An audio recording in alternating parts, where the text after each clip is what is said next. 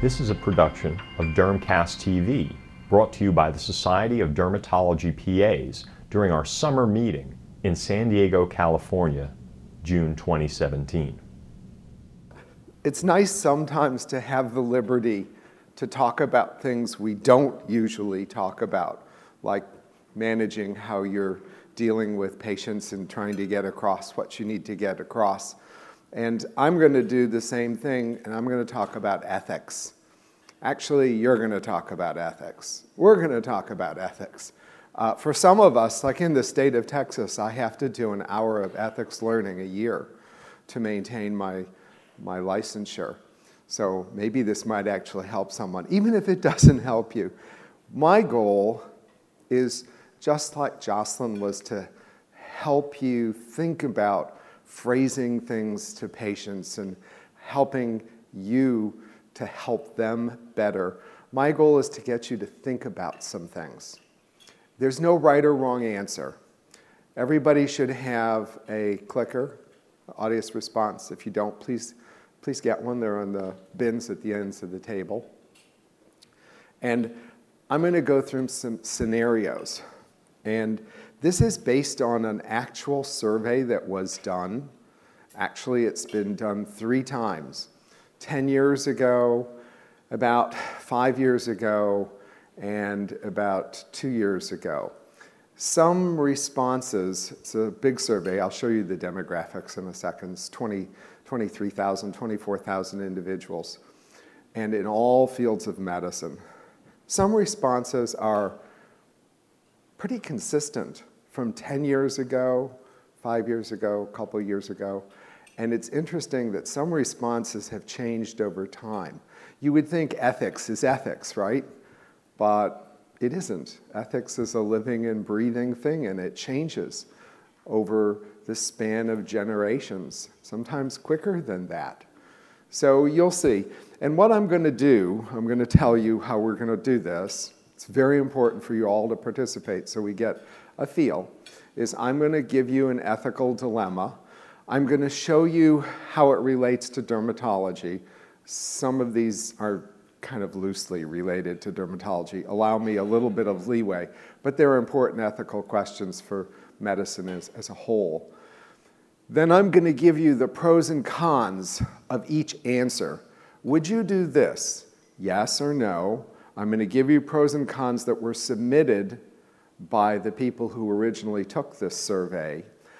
And then you're going to vote yes or no. I'm going to make these very straightforward. There's no equivocation. Do the best you can, even though you might think, well, maybe, but not really yes or no. But you got to do, you got to commit yes or no. Then I'm going to show you how the surveys responded. And you can think about, I'm not saying it's right or wrong, no right or wrong. You can think about your response individually, our response as a group compared to a large segment of medical providers 20 plus thousand individuals. I'm going to apologize for one thing. Some of the write ups, these weren't in doc form, they were images, and it just was too hard to redo them all. So some of the write ups uh, will use the word physician. I'm not intending for this to be, you know, these are physicians and you guys are PAs. It, we all have the same ethics. We all do the same darn thing. We're all part of a team. We're here because of our patients. So if it says physician, just ignore that. It's provider. It just was too hard to change all these images, so I have to retype them all. And I didn't take typing in high school, and well, that's enough of that. this is my typing skill. So that's that. Just a little preamble. So, what is medical ethics? It's a system of values common to the medical profession that leads to an application of those values to our daily practice of medicine, which leads to standards of behavior concerning relationships with patients, with each other, and with society. That's medical ethics. There are six principles of medical ethics. Always keep the best interest of the patient in mind. First thing, do no harm. The patient has the right to accept or to refuse That's what informed consent is based upon. You treat on the merit of the illness, not upon the fact that someone is rich and famous or that someone bribes you. You treat based upon the illness. The patient and the provider both have the right to dignity, and that goes two ways. I just want to stop for just a second. When I talk at the beginning of every, because I'm in an academic institution, the beginning of every July, we sort of have our orientation. And I sit there with my staff, with my PAs, with my nurses, with my receptionists in a big room. And I tell them it's our job to treat our patients politely, overlook occasional things they may say we don't like. We are there to serve. But by the same token, we are not there to be punching bags. And you are not to tolerate physical or verbal abuse when it crosses the line. So dignity goes two ways. And the other thing is honesty, of course. Try not to lie to your patients. Where does this come from? Tradition. That's the way it's always been, and that's the way it's always going to be.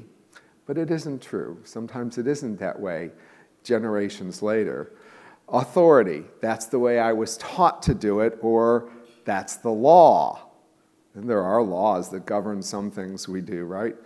It makes sense to behave that way. It's reasonable. It's the moral thing to do.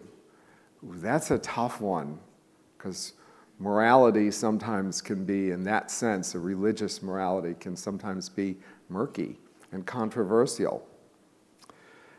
Are any of these absolute? And the answer is sort of. I mean, the law is the law. You don't want to. You're not going to take out a gun and shoot the patient because you don't like the way they're looking at you, right? That's homicide if you kill them. So law is the law, but a lot of these others aren't absolute. Remember, there's always potential for conflict. Just because we can doesn't mean we should. Just because we shouldn't maybe doesn't mean that we can't. goes two ways. And so, you know, it's so easy to say this is right and this is wrong. I think it's my only soapbox statement for the whole, the whole hour is I think that's what's wrong in politics. You know, people say it's this way and they're wrong. And that's unfortunate because I don't think it is always right and wrong. I think it's shades of gray. You might pick the number 50 if you like that. But it's shades of gray. And we try and work in the gray and we try and make things reasonable as best we can. Okay, so this was the survey. 2% were dermatology providers, 24,000, that's how many it was, took this survey. And there are lots of ethical points in medicine. And if I gave you a blank piece of paper and asked you to write those down, you'd put most of these down there. But that really isn't derm centered. We don't really think too much about euthanasia. Um, although I will ask you, the very last question will be about that. And there's a reason to ask you about that. Not because it really impacts too much what we do directly, but it's interesting uh, the, the answers you'll give. Brain death, who gets organ transplants? How do we approach that? Do we get stem cells from the same tired 43 strains, or we, can we get them elsewhere? Um, abortion, you know, maybe for most of us in healthcare, we don't see that as a moral dilemma, but some people do, even in healthcare, see that as the right of life. It's a, it's a, it's a problem. Universal genotyping. Do you know in Iceland, it's a small country, you know, 300 and something thousand people, every single person is genotyped. And they keep that and they use that for medical research. In the US, it isn't that we don't have the resources now because it's not that expensive as it used to be. It's that we're all afraid that our genotype could be used against us. We're afraid it'll be leaked or it'll be bought. And uh, an employer might not hire you because you have the genotype that suggests you're going to get cancer or you're going to develop diabetes. Or you might not get insurance because your genotype suggests that you're going to be sick some way and you're going to cost the insurance company. Rightfully so, I'm afraid. but it's not like it can't be done. Maybe we should be doing it, but it's an ethical dilemma. And then, of course, as resources shrink, how do we spend our, our shrinking resources? How do we allocate them? How do we apportion them? Who gets what? So these are all major ethical dilemmas. I'm going to touch on a couple of them, but then there are other ones I think that are more applicable to us, and those are the ones I'm going to, I'm going to touch upon the most. So here's number one. So get your audience response clickers ready. Would you ever give life sustaining therapy if you believed it to be futile? So this was as close as I could get. These are both patients with metastatic melanoma, widely metastatic, brain, liver, lung, bones, and also as visible to us, cutaneous metastases, widely spread metastatic melanoma, as an example. So the pros and cons, I told you I'd share those with you, and this is, these were responses elicited from the people who were being surveyed. The pros you never know what will happen. The family often needs to see this effort, this life sustaining therapy, if you, they can then let go. They see you've done everything possible, you've kept them alive, but now they can finally let go. The cons if the outcome is blatantly obvious, those patients I showed you are going to die of their metastatic melanoma.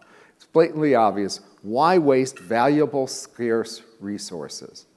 And you will see that the pros and cons, whether you will believe or agree with one side more than another, you will see the pros and cons are always, at least in the moment, both reasonable and both somewhat logical, sometimes emotionally positive, but it's not like you can say pro and con, pro's wrong and con's right, and vice versa. So I'm going to give you the pros and cons for every one of these dilemmas. So now I'm going to ask you would you ever give life sustaining therapy if you believed that the patient, it was futile and the patient's going to die? Yes or no?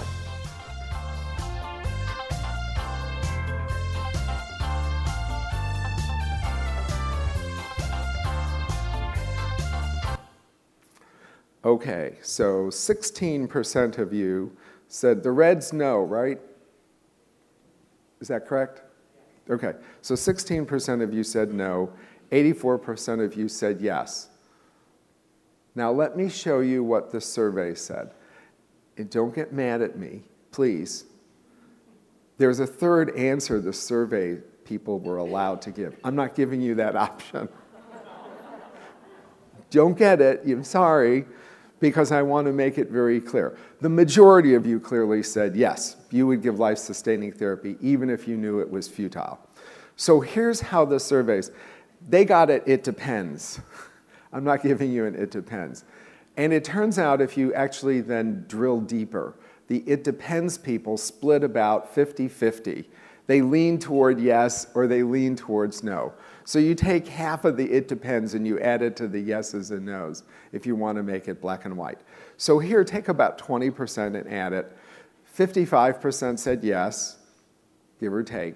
44% said no. So they agreed with you. The majority were still yes, but it was by a simple majority, 55%, whereas here it was an overwhelming majority. To me, that says you're sort of compassionate people and you would still give life sustaining therapy. But there's another side to the coin. Are you wasting scarce resources? And my point in doing this is really, again, there's no right or wrong, and I'm not going to take sides except on one of them. There's, there's no right or wrong. It's to make you think about how you think about these issues, how it modifies or doesn't your patient care. There are a couple that are really gnarly, and they do directly affect what we do. Okay. Remember that ethical responses may change. So, widely metastatic melanoma was a death sentence. If I'd have showed you those pictures five years ago, those people were going to die really, really, really soon. But not now. You heard some talks about melanoma during this, during this conference. And we have multiple classes of drugs and then combinations in twos and even threes of different classes of drugs, the BRAFs and the MEKs. So we have ways of treating metastatic melanoma. And some people who would have died five years ago, no doubt about it, will now survive. And some will actually be cured miraculously. And I'm going to give you one other personal anecdote. So I wrote up a patient who came in with a primary melanoma that was 12 inches across. It was like a little personal pizza. And it was this thick. And I'm not exaggerating. On his back, he came in because the blood was on his shirt and he couldn't take that anymore. He felt perfectly fine. He had metastases in the liver, metastases in the lung, not the brain or the bones. We didn't do, we had general surgery, at least remove this big, huge, bulky tumor. He was given some IL 2 and some interferon. This was in the days before the drugs that we have now. Basically, as palliation. Do you know he's alive and well to this day with no evidence of disease? So sometimes things are beyond our control. I don't know who's pulling the strings there, but he's alive and well. And he was told to get his affairs in order. We were doing palliative therapy. He's alive and well with no evidence of disease, well over a decade. So you never know. And then, as I said, things change, which may alter the way we think about uh, approaching some of these things. Okay. Would you devote scarce or costly resources to a younger patient? This is getting a little trickier, rather than to one who was older but not facing imminent death. So you're not having to save a life versus having to treat something. They're not going to die, but you've got a younger patient, older patient competing for resource. Okay, hard. This is a hard thing to really apply to dermatology. I devised a crazy scenario. You're in a rural hospital somewhere with a limited supply of Rituxan. Are you going to give it to a 60 plus or 70 plus or 80 plus year old person who's flaring with pemphigus, and this is sort of the court of last resort, versus a 16 year old with B cell lymphoma, where rituximab is the treatment of choice. It's a stretch, I know, but I think the basic premise, the basic ethical premise, is still an important one. So, pros and cons. Longer life expectancy should receive priority. In other words, you would devote scarce or costly resources to a younger patient instead of an older patient. We already do that nationally with organ transplants, so there's a precedent.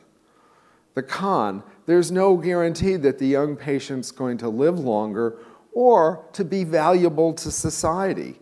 One should not deprive seniors of health care just because they're old. Again, both arguments have some merit to them, right? So I'm going to ask you would you ever devote scarce or costly resources to a younger patient rather than an older one, and the older one's not facing imminent death? Yes, you would devote scarce or costly resources to a younger patient, or no, you wouldn't necessarily devote those resources just because of age to a younger patient. What do you think?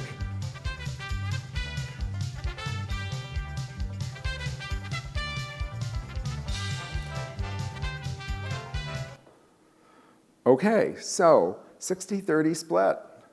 60% of you, 30% of you said, or almost 40% of you said no, and 60% of you said yes.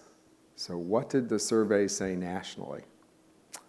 Here's what the survey said nationally yes, 27, no, 39. Take half of that 35, or about 17%, and add it so you've got no's have the plurality there. Yeses are still substantial, but lag behind a little bit. So let me tell you this is my only one where I'm going to take kind of a stand on it. I'm older. I'm still useful to society. I'm here you know, trying to teach you guys something? Don't you want to keep me alive? I mean, here's, here's the thing it then becomes a slippery slope. And that's what I want those of you who said yes, you would devote scarce or costly resources to the younger person instead of the older person. I want you to just think about this. When is it too old? 60? 65? 67? 70? You know, how do you pick that? And then here's the real slippery slope of thinking about age related allocation of resources. I'm not going to mention names, but you know there's the Independent Payment Advisory Board in Obamacare that's never been actually activated. But the theory is that the president has the power to appoint whatever it is 16, 17 people to this board that will, in secret, decide what Medicare will pay for and Medicare won't pay for, and it takes an act of Congress, literally, to overturn their decisions. There was an individual, without naming names, who was being bandied about to be the chairman of that Independent Payment Advisory Board. That's for Medicare. But interestingly, he had written an article in Lancet that said we shouldn't devote resources to people over 60 because they have a, a limited life, life expectancy. But the other side of the coin to me is what was frightening. In that article, he also said that people under 10 we shouldn't devote resources to because they haven't had education and they're not useful to society. So Think about it. That's a very slippery slope because you can start using justifications to deny care. Would you not want to save a two year old because they haven't had education yet and they're not useful to society? So think about it. It's the only one I'm really, I have a feeling, a major feeling about. All right. I have feelings about all of them, but I won't express them. Maybe I will. It is ever, is it ever acceptable to perform unnecessary procedures due to malpractice concerns? Oh, this is hitting home, isn't it? So think about this. When you give Dapsone, how many of you order a G6PD? Yeah, almost everybody, right? Because we're trained to do that. Because we want to make sure they're not going to hemolyze. Do you know nowhere in the world basically do they do that except for here? And you know why? Because G6PD deficiency is less than 4% of the human race. And if you follow their blood counts, a CBC is a lot less expensive, and they start to hemolyze, you can stop the dapsone and their hemolysis will stop. We do it here primarily primarily as a medical legal defense. You don't have to do it. And dapsone is widely used in the world to treat what disease we don't have much of here Hansen's disease. They don't get a G6PD on anybody, only we do. And we do it because this is a litigious society. And here's another example biopsying an obvious seb K to prove that it's not a melanoma. Don't you trust your eyes and your education and your experience? Do you have to biopsy everyone? If you do, and in the back of your mind, you know pretty darn well that's a seb K, and you're doing it for medical legal defense reasons. So we do do this. We do do things like this. Pros and cons. Pro, it's acceptable to perform, quote, unnecessary procedures. Medic- medicine is not an exact science. You only know that a test or procedure is unnecessary when the results are available. Hmm? And the cons defensive medicine is an excuse for ignorance. It's an embarrassing alibi. What do you think, really? Is it a wasteful thing to the medical system? So, is it acceptable to perform, quote, unnecessary, in quotes, procedures due to malpractice concerns? What do you think? Yes, it's acceptable to perform unnecessary procedures due to malpractice concerns, or no, it's not acceptable.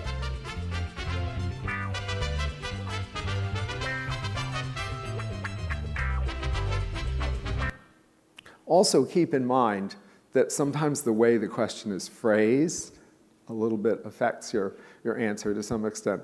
So, 20%, this is an 80 20 split. So, the large majority of you uh, say, the, the minority of you say no, it's not acceptable, but the large majority of you say yes, it is acceptable. So, what did the survey nationally? These are the results, the ones I'm showing you now are from two years ago, so they're the most recent. Split the 22, 11 in each. No, it's not acceptable, 66. So they agree with you, but there's still a substantial number who say yes. You know, so is it necessary? Is it not necessary? Do you know when it's necessary? You know, think about it. Think about your use of resources. Luckily, in dermatology, we're not talking about getting a CAT scan just because I want to get a CAT scan, which is going to be $1,200, you know, or more. Okay, this, this happens. I will say this happened in my office not that long ago luckily not to me, one of my colleagues. Is it acceptable to cover up or not reveal a mistake if that mistake doesn't cause harm to the patient? Remember the second part of it. So, what's the here's applicability to dermatology. You do a biopsy, you're pretty certain it's a benign nevus or a seborrheic keratosis you're really, you're, you're just making sure. You read your own slides, or they're read in your practice, and lots of us are in that situation. But during processing, the tissue is lost. Do you just sort of not reveal that and tell the patient, oh, there's nothing to worry about because you were really pretty certain it was benign nevus or seb K anyhow? You're just really, really making sure. Or do you tell them, it's lost, sorry.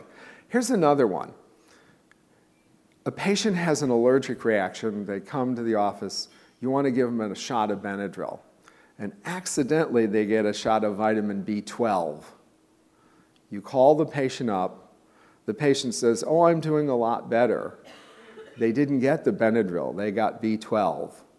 Do you say, Oh, that's so good because we gave you the wrong shot? So glad you're doing well. Or do you just say, I'm so glad you're doing well? Hmm, end of sentence. All right, so do you, is it acceptable basically to cover up or avoid revealing a mistake if that mistake is not going to cause the patient harm? So, pros and cons. Is it acceptable? With absolutely no harm done, why undermine the patient's confidence? And innocuous, harmless errors are fodder for plaintiffs' attorneys. So, yes, it is acceptable. No, it's not acceptable. Con, honesty is the foundation of the provider patient relationship, and the patients appreciate honesty. Always be honest, always tell the truth. Scouts honor, right?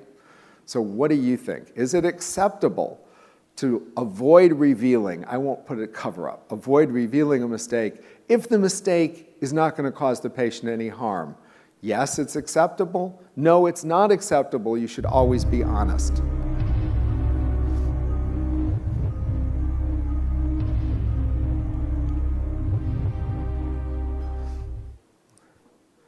Survey says, okay, no, it's not acceptable, 70%. But 30% of you think if there's no harm done, no foul, no harm, no foul, I'm just not going to say much. Just lay low. You know, no right or wrong. And uh, you heard the pros or cons. You know, sometimes it's wise to be honest. You never know when it's going to come back and bite you. By the same token, being honest can come back and bite you. So I'm not going to take a stand, yes or no. Y'all have expressed yourselves clearly in the majority of no. Okay, is it acceptable? Here's a wonderful one. Is it ever acceptable to become involved in a romantic or sexual relationship with a patient? Okay, I see you cringing.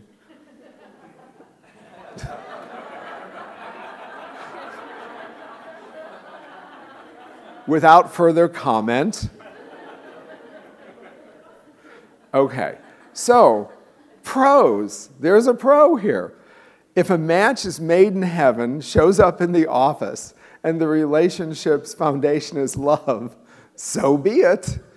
Or this is so creepy, it's beyond unethical. a patient is vulnerable and easily taken advantage of. Okay, but there were pros. So you know at least some percentage said yes, it's acceptable. So, what do you think? Is it acceptable to become involved in a romantic or sexual relationship with a patient? Yes or no way? Or it depends how much money they have. I don't know. Okay, all right. We've got 11% that said yes. it wasn't just 1%, it's 11%. Okay, and then the majority of you, almost 90%, say, oh, no way. Okay, so here's how it was answered 1% said yes, even if a current patient. 22% said yes if they stopped being a patient at least six months ago. Like, oh my God, I'm in love with you, but you're a patient. Stop being a patient and call me six months and a day from now. okay, you know, 68% said no, and 9% still were hedging. It depends. how good looking, how much money, you know, they live in the right part of town. So, you know, if you take half of the, it depends, that's 4.5%, and the 22% who said yes if they stop being a patient, that's 26%. And then you add the 1% who unequivocally said yes, that's 27%. So a quarter of the respondents, in one way or another, said, okay. When this same question was given 10 years ago, there was 0% who said yes or it depends, and 100% said no. So over the last 10 years, there's been a little bit more acceptability of things, I guess. Okay, so there it is, just so you know, majority of your, those 11% of you who vote, voted yes, it's acceptable, may be ahead of the game. And if we did this 10 years from now, maybe you'd be the visionaries. Okay. Now, this is an important one. Would you drop insurers who don't pay well, even though some long-time patients would no longer be able to see you. This is reality. I mean, it is. Our institution dropped Cigna because when they came out with their new rates, they were so low it didn't pay to put the patient on the table. So this happens. Insurers will readjust what they pay. Would you drop an insurer if they don't pay well, even though it meant you would lose some patients, including patients who've seen you for a very long time. And any one of us might face this choice at some point in time. Pros and cons. The practical reality, I would drop insurers, is running a medical office is a business. If I lose money, what do I have to do? I'm going to drop staff or cut corners. Who's that helping? And the con is it's a privilege and an obligation to care for others. If it meant too many of my patients leaving, by dropping an insurer, I would somehow cope. Again, there, there is merit to both sides of that argument, isn't there? So I'm curious, what would you all do? And I know you may not have that final decision, but many of you work in a way very closely in your practice and you have input. So you might be asked this someday, or there might be an office meeting or a clinic meeting to discuss that. This is a, a reality question. Would you drop insurers that don't pay well, even though some patients would have to stop seeing you? Yes, I would drop insurers. No, I wouldn't.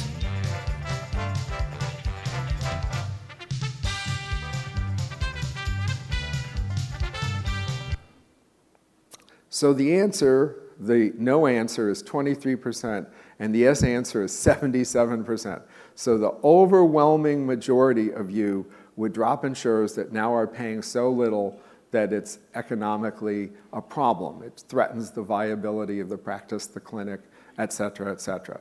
So, what did they say in the survey? Yes, only 27% in this survey. No, 41%. Give another 16% to both. So the no's are 57%. And your no's, I can't go back, I guess. So your no's were um, 23%. So, you know, there's no right and wrong. There you go. Your no's were 23%, right. So there's no right or wrong, but some groups would be less likely than others. And, you know, I mean, you have to, you have to think about that. Okay. This one to me is the most important one of them all. Is it ever acceptable to overstate or falsify, I say creative, a patient's condition when submitting claims, not so much claims, because that's really illegal, you'll get in trouble, but seeking prior authorization. Let me give you an example. Here's your patient with psoriasis of, of 3.5% body surface area, but nothing conservative has worked. His insurance plan will allow a biologic only if body surface area is 5% and it's 3.5%. You think he would benefit from a TNF alpha biologic like etanercept, for example. How do you fill out the pre authorization form? Does that 3.5 become 5.1? I mean, it's real. I've had to face this. This is a little more iffy.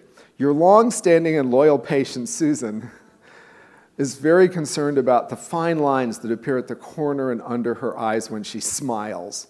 Her insurance plan will pay for retin-A, they will, if she has adult acne, but they won't pay for retin-A as a wrinkle remover.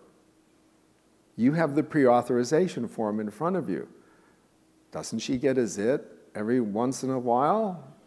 I mean, it's creative prior authorization forms. So, pros and cons. If the purpose is to facilitate obtaining needed services or medications, we have to remember that the rules of the payers are not set up for patients' welfare, and we all know that. The rules of the, of the insurance companies, the payers, are designed to ensure a profit for the company. And oh my God, prior authorizations have become the bane of my existence. Cons. This constitutes lying and stealing. that respondent clearly had an opinion. You should lose your license if you do that. Again, both sides have merit.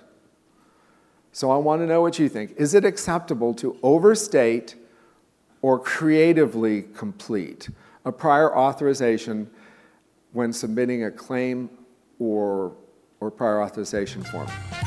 Yes or no?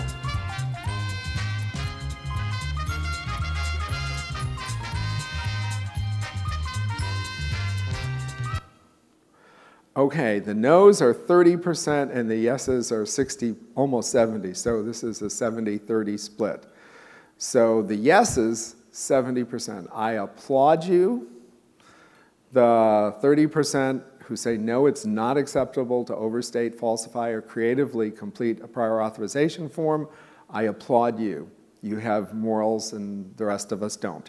But, uh, no, I mean, really, uh, there, there's no right or wrong. And I think both sides on this issue, both sides have a very strong case to be made. And you have to, in your own mind, in your own conscience, with that prior auth form sitting in front of you, decide whether 4% can become 5%, decide whether Susan has an acne bump now and again that justifies her retin-A, and there's no right or wrong.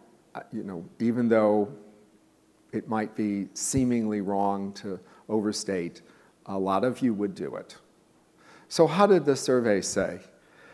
Yes, 13%, no, 75% overwhelmingly would not do it. It depends. Let's take six and put six out of the 13. So it's about only 20% said yes.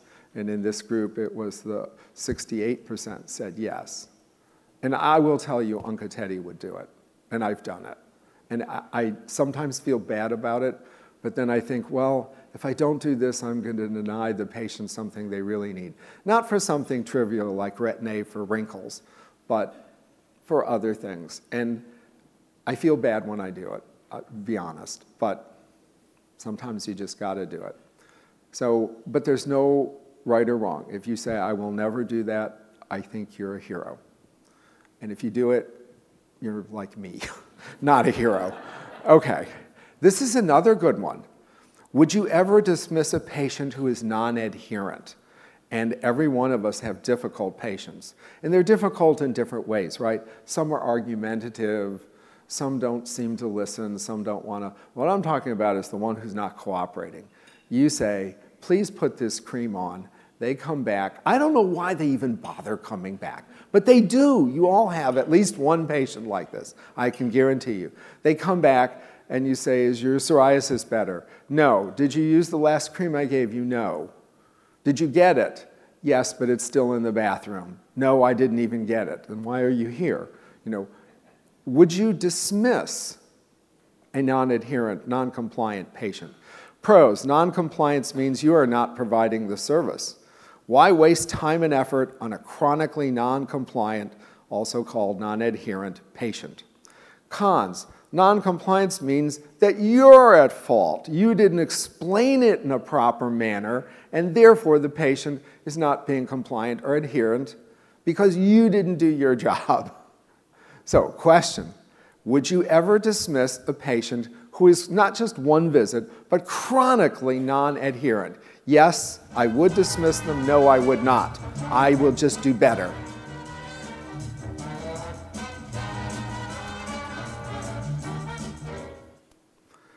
Okay, yes, 65% of you heartless individuals would dismiss a non adherent patient Whereas 35% of you very, very touchy-feely people would keep on trying the best you can. You know, uh, here's what the survey said. a third, a third, and a third, and if you split the third, it's still equal. So it was a 50-50 proposition. Uh, this is a really difficult question. Again, there's no right or wrong. You know, sometimes it's really frustrating, and it's been on the tip of my tongue, like, get out, but I just couldn't quite say it. And so sometimes I keep trying, and it's still frustrating the next time. There's no right or wrong for those of you who would dismiss a, a non adherent, non compliant patient. Congratulations. For those of you who want to keep on working, congratulations plus condolences. Okay. Would you ever undertreat a patient's pain for fear of the patient becoming addicted? Okay, and this has happened to me. I mean, just very recently, not in our office, but to me. Your patients had herpes zoster, scarring and it's painful.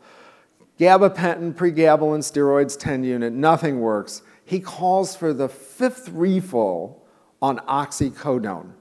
You want to send him to a pain service, but the pain service says post zoster neuralgia is a derm problem, your problem. And now it's his fifth refill. And you know, there's been a lot of noise about opiate addiction here lately. It is a major problem in the United States. So, pros and cons becoming an addict is easy and worse than the pain. There's also the question is the patient actually selling the narcotics? So, yes, they would undertreat or not treat a patient, they wouldn't keep renewing pain meds. Cons the patient with pain severe enough to require narcotics should be provided with sufficient relief in order to maintain their quality of life. Again, I see the logic in both sides there, don't you? So, what would you say? Would you undertreat or not treat, refuse refills on a narcotic maybe you gave for post-zoster neuralgia, post-operative pain, something like that? You had a good reason to give it in the first place, but now you're not going to do it uh, for fear of the patient becoming addicted. Yes, I would. No, I would just plow on and give them that oxycodone refill. So, yes, oh my gosh, overwhelming majority said yes, you wouldn't continue with the narcotics or you would undertreat or you would do something to mitigate against their becoming um, an addict. And 13% of you actually have a soft heart and you'd continue a while longer. So I struggled with that, was my patient. And I gave him a real low dose, and he wanted his fifth refill, and I couldn't get the pain service to see him. Just couldn't do it. So what I did was I said, This is your last refill. I'm not giving you any more. I want you to go see a neurologist. And I gave him three different neurologists. Pain service would have been preferable to me, but neurologist also deals with post-herpetic neuralgia. And I said, then I want you to tell me what the neuro- call me and tell me what the neurologist says. And we'll work together as a team to try and deal with this.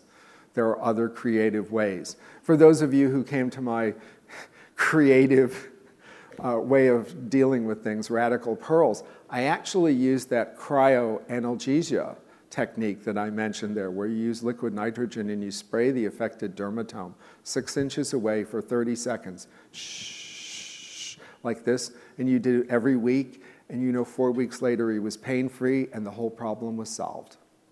So there are still creative ways. You don't have to keep giving narcotics. Short term, maybe yes, and that's what I did.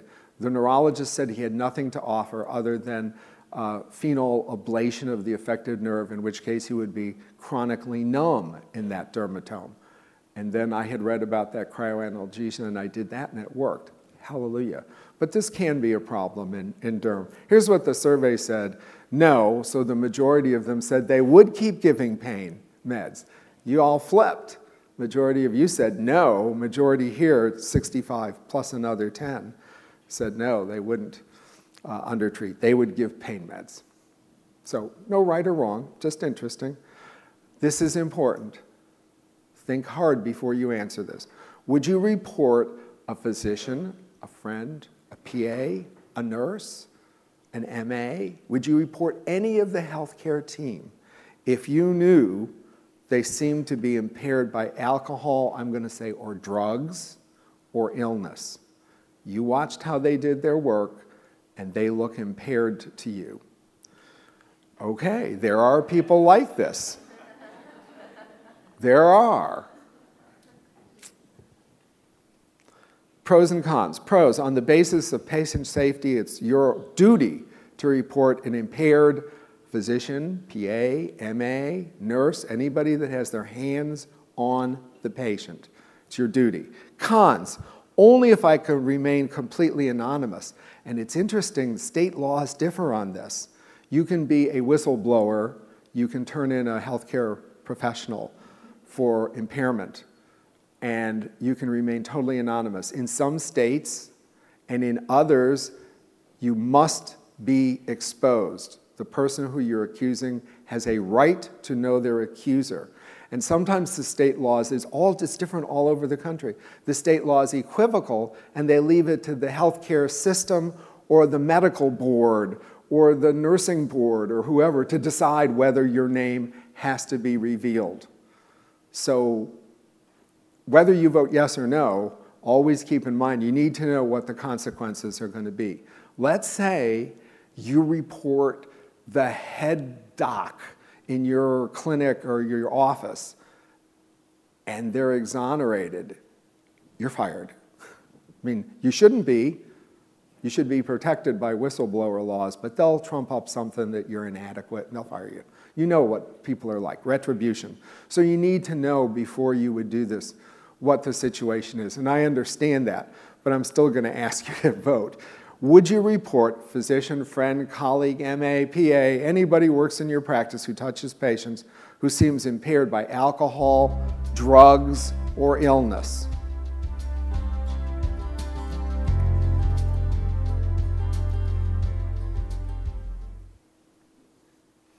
Eighty percent of you would do it. Twenty percent of you would be a little hesitant. And there are gray areas, right? So I'll tell you something that happened in my hospital, not in our derm practice in the university, but in our hospital, our VA hospital. There was someone who worked not in derm, but in the clinic, like right across the hall. And he would bring patients all the time to derm if they had something. He didn't want to follow the rules and put in a consult. He'd just bring the patient across, and I felt sorry. And he seemed to me to be losing it. Like he just wasn't communicating properly. He seemed to be mentally not right. So I pulled over his fellow and I said, this was like in May or June, it's towards the end of the year. So the fellow had worked with this physician for almost a year now. I said, Is Dr. So and so like okay? And he said, You know, I really don't think he is. He's forgetting things, he's asking questions that are elementary, like he doesn't remember. So you have two choices at that point. I could turn him in, and I knew I could remain anonymous. So I could have anonymously turned him in. The fellow hadn't done it, no one else he worked with had done it. Or I could go to him. And I chose to go to him directly and I've known him for many years, and I said, Look, you just don't seem to be thinking right. Are you feeling okay? Well, I, you know, he equivocated, equivocated, and I kept pressing a little longer. And he said, Yeah, I think I'm having TIAs, and I'm losing it. And in fact, that's what his problem was. He was having residual cumulative defect from lots of little mini strokes, not just TIAs. He actually had stroke, evidence on radiologic thing. So that's another option if you have someone that you think is impaired. It's not ignore it, turn them in. You can approach them directly. And you can be very straightforward. Look, I'm going to have to turn you in unless you seek help. I smell alcohol in your breath. I think that's the more humane way to do it. But I applaud those of you, and I didn't give you that option. If I did, I bet a lot of you would have voted for it. But I applaud those of you who are willing for patient's sake, to take some action. Uh, taking no action, I don't think is right, but if I had given you that option of going to them directly, I bet you all would have voted for that. So that's just another option. Here's what the survey was 80% almost said yes. And if you tack on another 9% for the it depends, that's 87%. So the majority felt they would do that. If you're sure a certain procedure will help a patient, is it acceptable to be less aggressive about describing the risks in order to get the patient's informed consent? Ooh, that's a tough one. So, this is a kind of contrived one, but you're divorced, and between child support and alimony, you have no money. Your patient wants a Fraxel to correct the features of aging face, but she's concerned if there's any potential for infection or scar. Oh, you get a quick couple grand she wants it. Why scare her away? Oh, there's no risk at all. You know, don't worry about it. Let's do it now.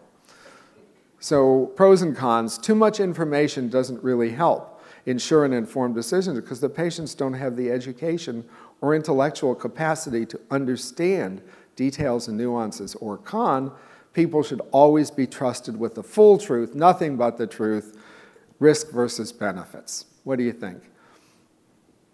Is it acceptable? Yes, to be less aggressive describing the risks in order to get the patient's informed consent, or no, it's not acceptable.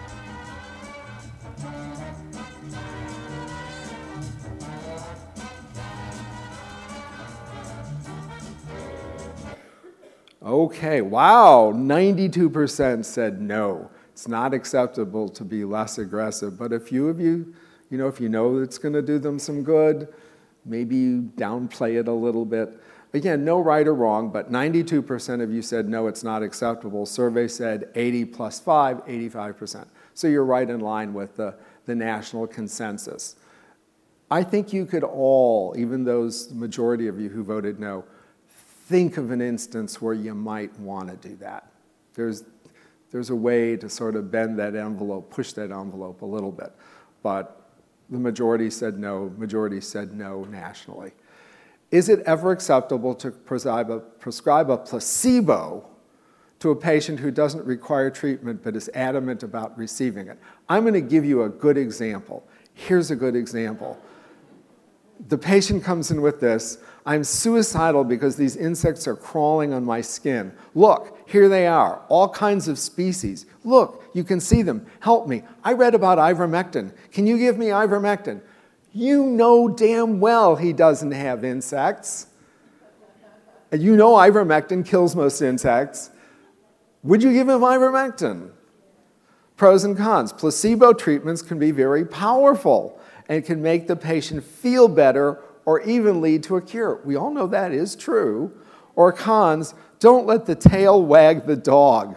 Let the patient go elsewhere before prescribing something you know deep down inside is not needed, but you don't know it won't help, but it's not needed. You're going to prescribe a medication and you know it's not needed. What do you think? Yes, it's acceptable to prescribe an active medicine, not just a sugar pill, active medicine to a patient who doesn't require treatment but wants it or no, it's not acceptable to do that.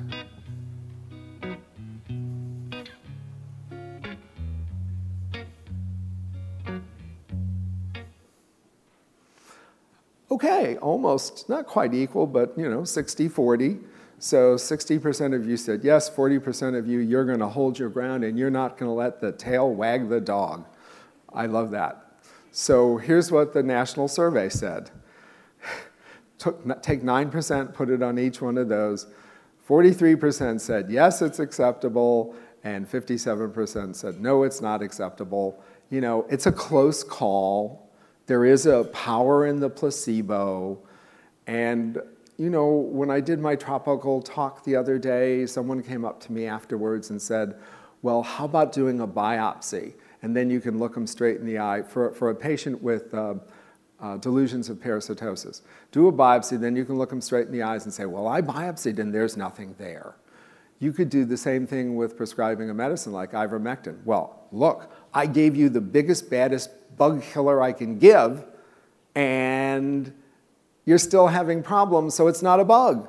It's something else, right? So you could do that. I mean, there's nothing wrong with it. Or you could say, hit the road, Jack. I mean, it's fine. It's any which way you want to you wanna do it. There is power in placebo. But remember, first do no harm. That's part of the medical ethics creed.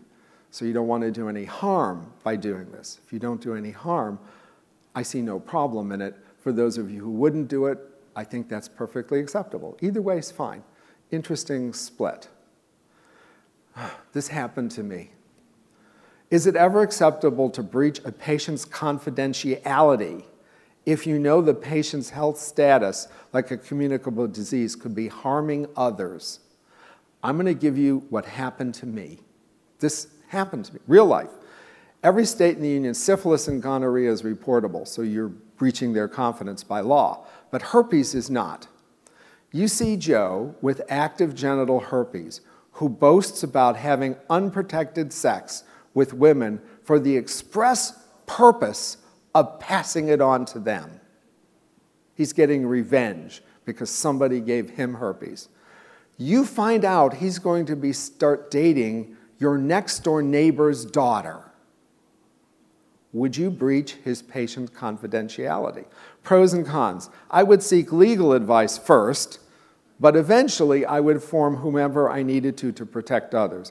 Cons, if the law doesn't require disclosure, then it's none of my business and it's illegal to breach patient confidentiality. Again, there's merit to both ways of looking at this. What do you think? Is it acceptable to breach patient confidentiality in order to protect someone else from harm?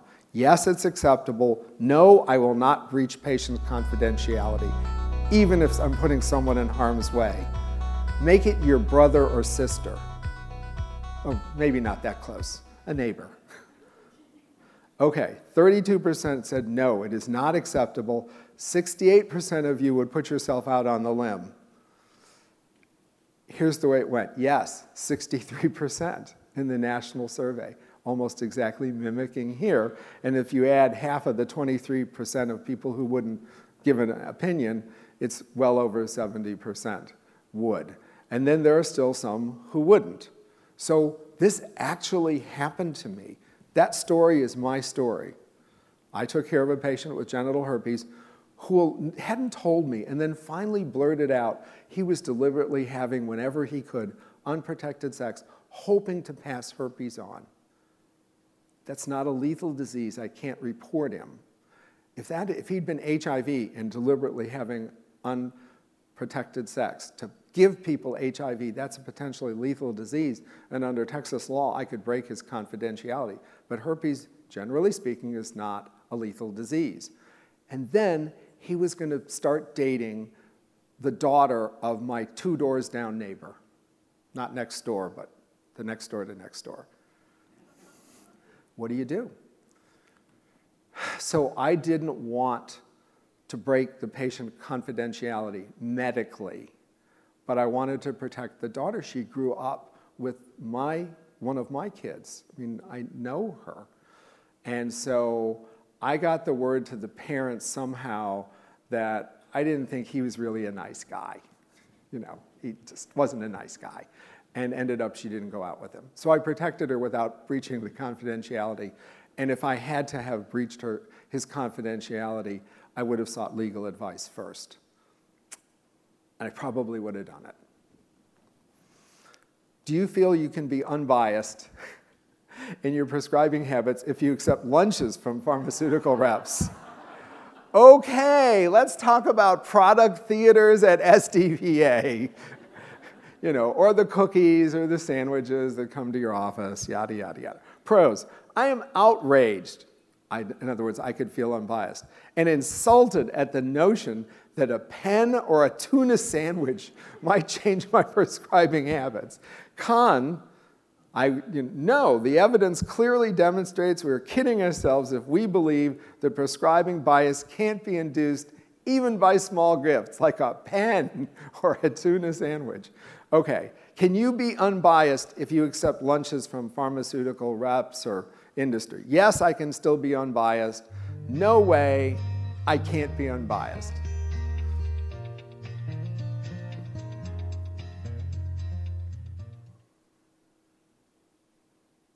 Okay, 85% of you say yes, you can be unbiased, and 15% of you are honest. Okay, that's, that's fine. What, what did the survey say? The survey said 72% said yes, I can be unbiased, and yet another 4% from the undecided, and that's 76% said yes, they could be unbiased. I will tell you there's actually a fair amount of research that says that even small gifts do influence your prescribing habits, but you know, come on, a tuna sandwich. You use your own judgment. Um, I'll go through the rest really quick. Do you feel conflicted about reporting or investigating a patient you think is a victim of domestic abuse? That's my patient. She's coming in for AKs and basal cells. And she came in once like this, and I said, What happened? She said, I, um, I tripped over the stairs in my house. Really? right in the eyes. It's kind of an interesting pattern. No, I, I just tripped. Now I take care of her husband, and he's a mean son of a bitch. He's just a mean demeanor. You know, you have patients like that. You just don't like them, they're mean. So I had suspicions.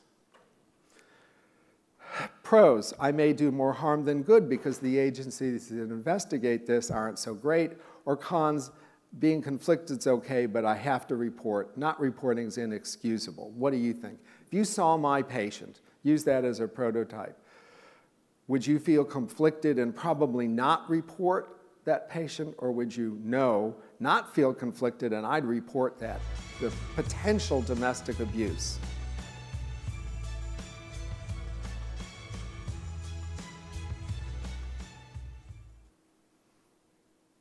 And 76% of you said you'd feel conflicted. 24% of you said no, you wouldn't feel conflicted. You know, I actually reported. And he'd beaten her up. You know, what it was worth. She wouldn't press charges, so there's nothing that can be done. Uh, 80% said no, they wouldn't feel conflicted. In other words, they would report something like that as domestic abuse. Okay, this is the last one. Should physician assisted, and it doesn't affect us directly, but I'm just curious what your opinion is. I will tell you I've done this exact same thing. Some questions were a little different at Yale and at the University of Mississippi, and I got totally opposite answers. So let's see what you think. Should physician assisted suicides be allowed? Patients with terminal illness, pro, yes lying in misery should be allowed to control their own fate. Con, this is physician assisted homicide. We swore an oath to do no harm. We should not be judge, jury, and executioner. Very strong opinions on this subject, held nationwide. So, what do you think? Should physician assisted suicides be allowed? Yes or no?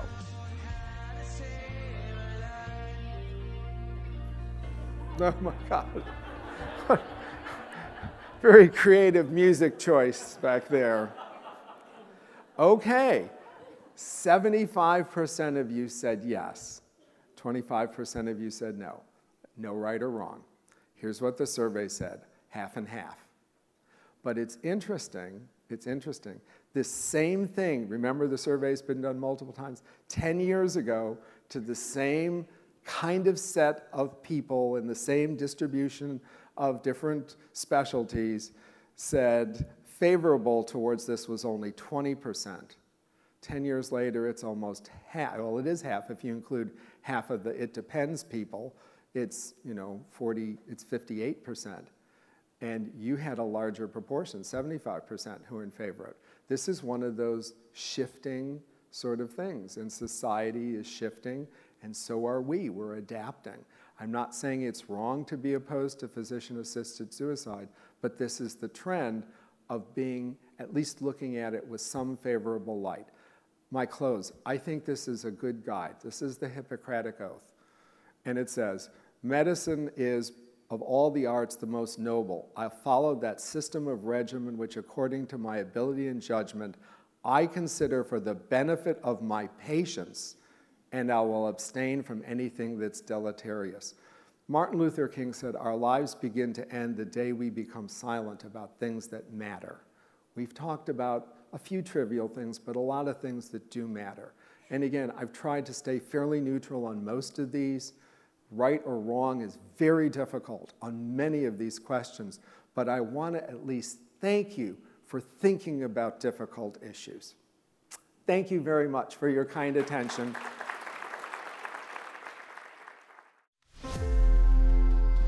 This has been a production of Dermcast TV, brought to you by the Society of Dermatology PAs, recorded live during our summer 2017 meeting in San Diego, California.